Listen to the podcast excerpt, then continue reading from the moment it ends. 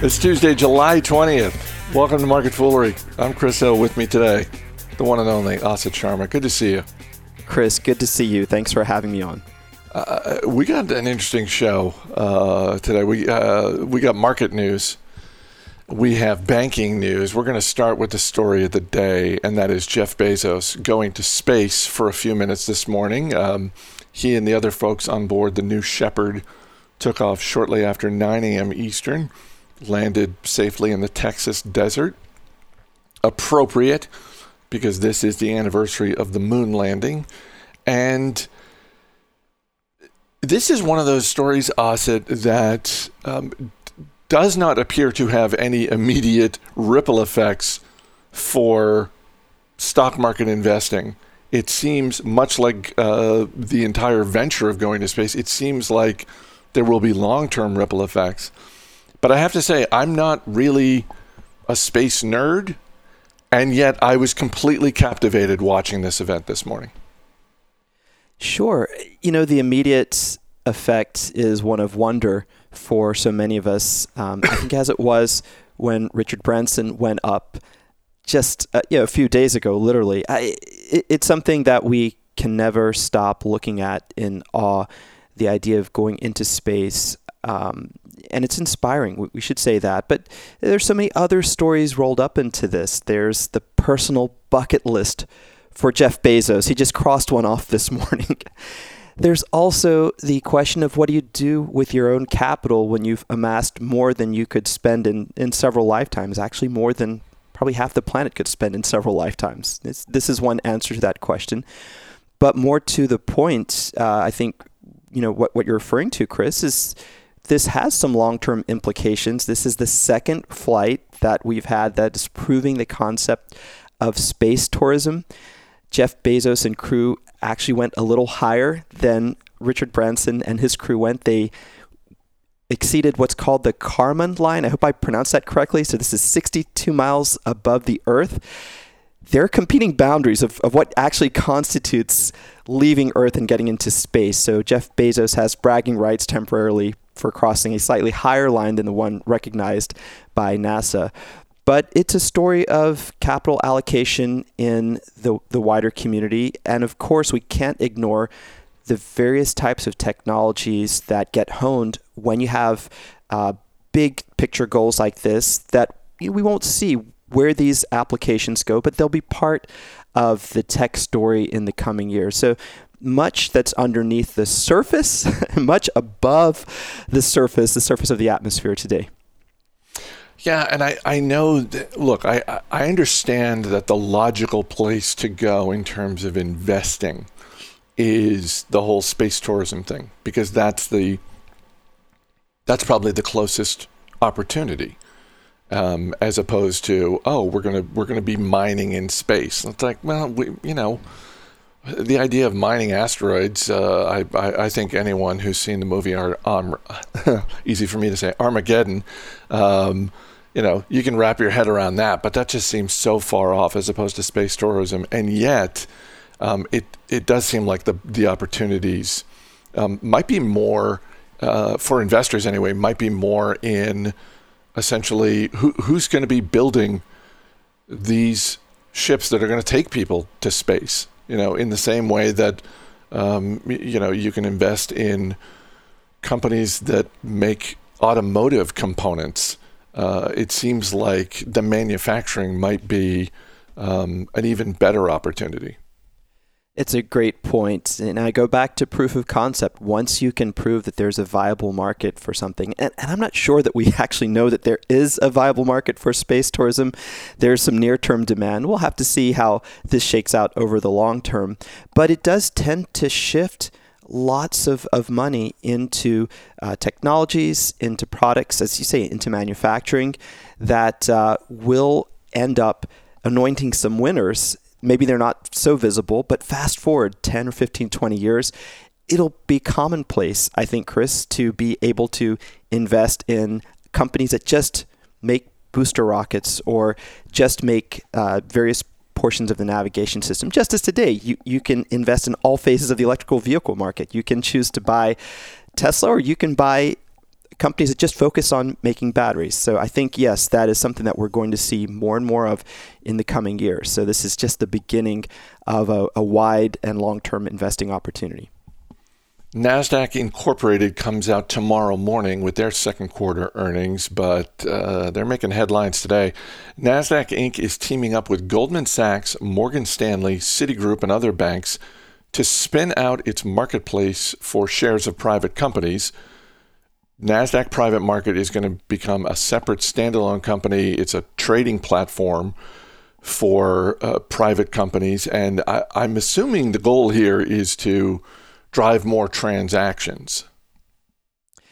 Yeah, this is a very interesting business. NASDAQ, of course, specializes in the trading of public companies, but they've had this private market division, which essentially provides liquidity to companies that are in the pre IPO stage. It's really hard to buy and sell blocks of shares within companies that have been growing rapidly but don't yet have a public market. And NASDAQ has been an institutional facilitator, if I can throw a lot of syllables together, in this space, allowing people to trade blocks of shares. Of course, you've got to be an accredited investor, so not just anybody can participate in this private market. But it's been a, a growing business for NASDAQ, and I think it's one that will flourish with some new money from these partners and also the ability for the management team of this division to allocate its, its own resources and grow the business. They do have some competitors, and of course, there is a wave of, of companies that draw individual investors together and now crowdsource investments into private companies. But I like this move uh, from NASDAQ. I've been a fan of their CEO, Adena Friedman, who took over a few years ago.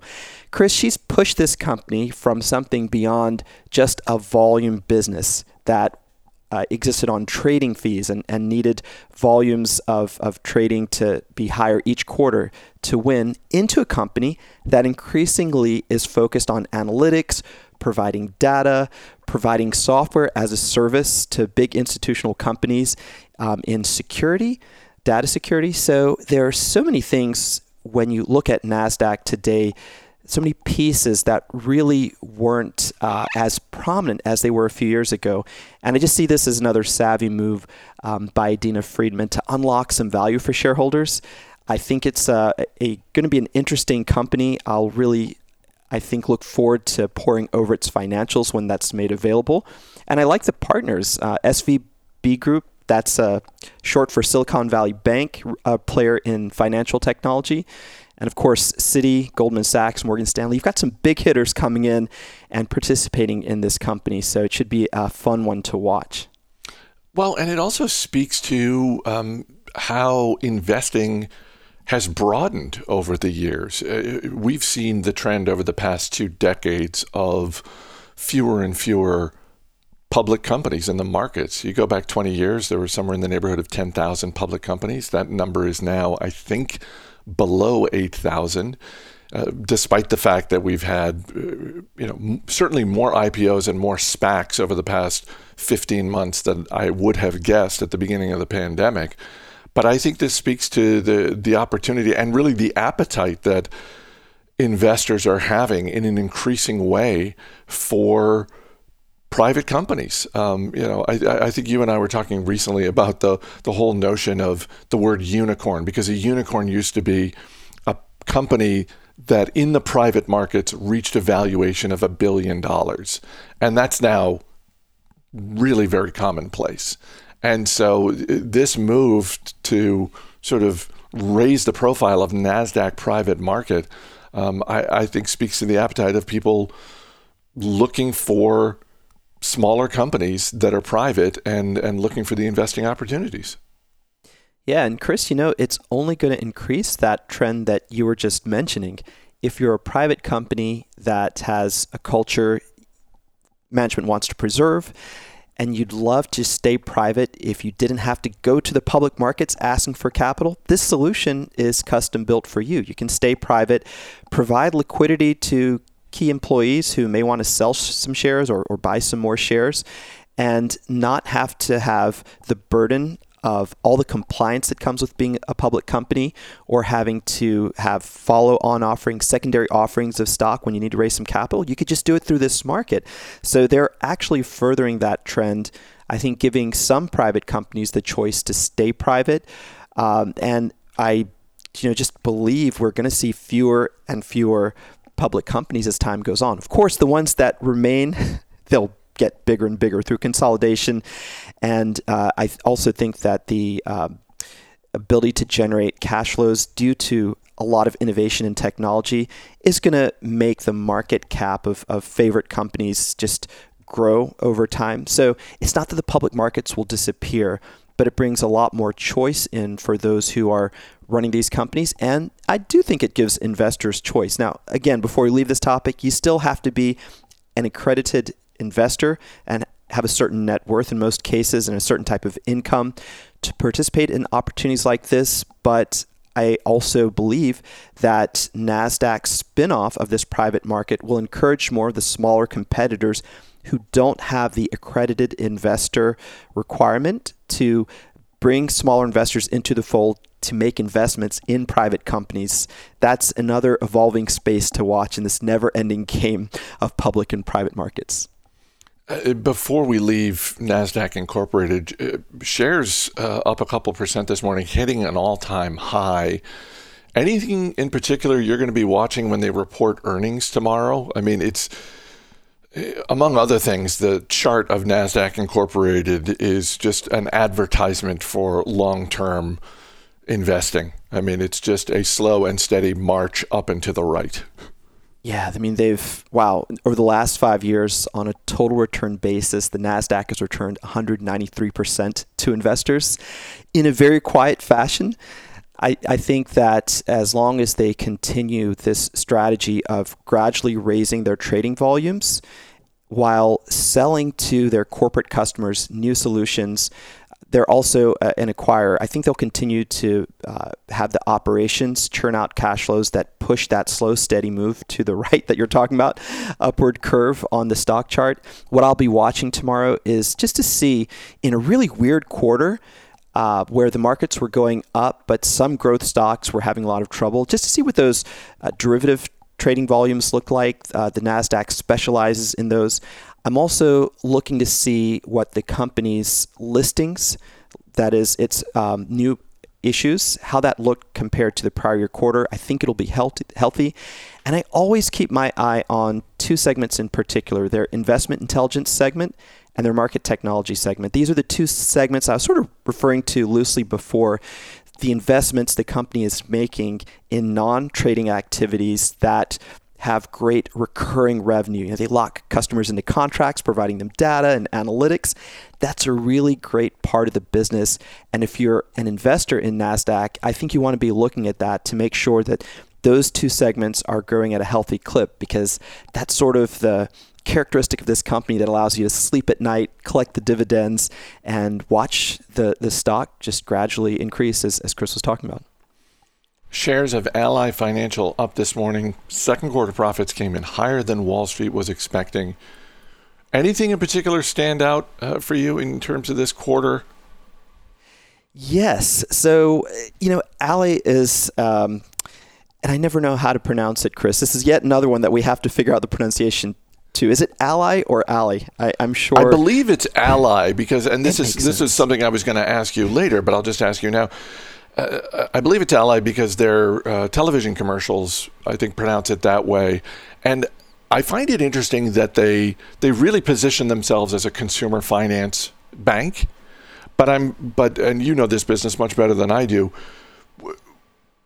is that just the part of their business they're trying to grow, or is that the most important part of their business? Because they've got the whole auto financing part of their business, and that's that's sort of the origin of this company, I believe. So I'm I'm I'm assuming the auto financing is still a meaningful part.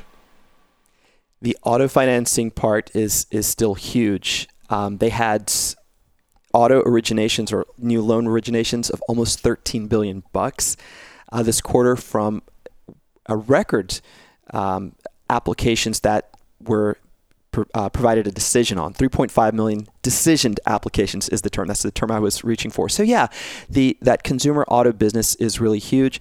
But I think you're onto something there, Chris, in that management is watching uh, where the growth is occurring and they're pouring more money into it. They're advertising more on that retail bank side, on the retail brokerage side. And we shouldn't forget that Ally also has a, a mortgage business. So they don't look a lot different than some community banks. If you go to the, the homepage of your community bank, you'll see all these services offered, right? Auto loans, personal loans, banking services, uh, mortgages, except they do it at a pretty vast scale, as, as I was just mentioning. And I think that what is surprising for investors is that the smaller pieces of the company's business, such as its insurance, um, its retail brokerage, its deposits business, just the whole business of getting in customer deposits to grow the banking business, all those have really been uh, growing at a double digit pace. This quarter, sort of the headline on their earnings report is a 24% return on common equity. This is a banking metric. 24% is really high. They had 900 million bucks in net income. So you're looking at a company which is taking a consumer facing very simple business model and just blowing it up in all kinds of meaningful ways. And, and we should mention here, Chris, this is another company that has very quietly rewarded shareholders. I was also looking at the five year chart of Ally this morning. Just a tad bit better performance than NASDAQ over the past five years 220% total return over the last five years for shareholders. Um, do you follow this one?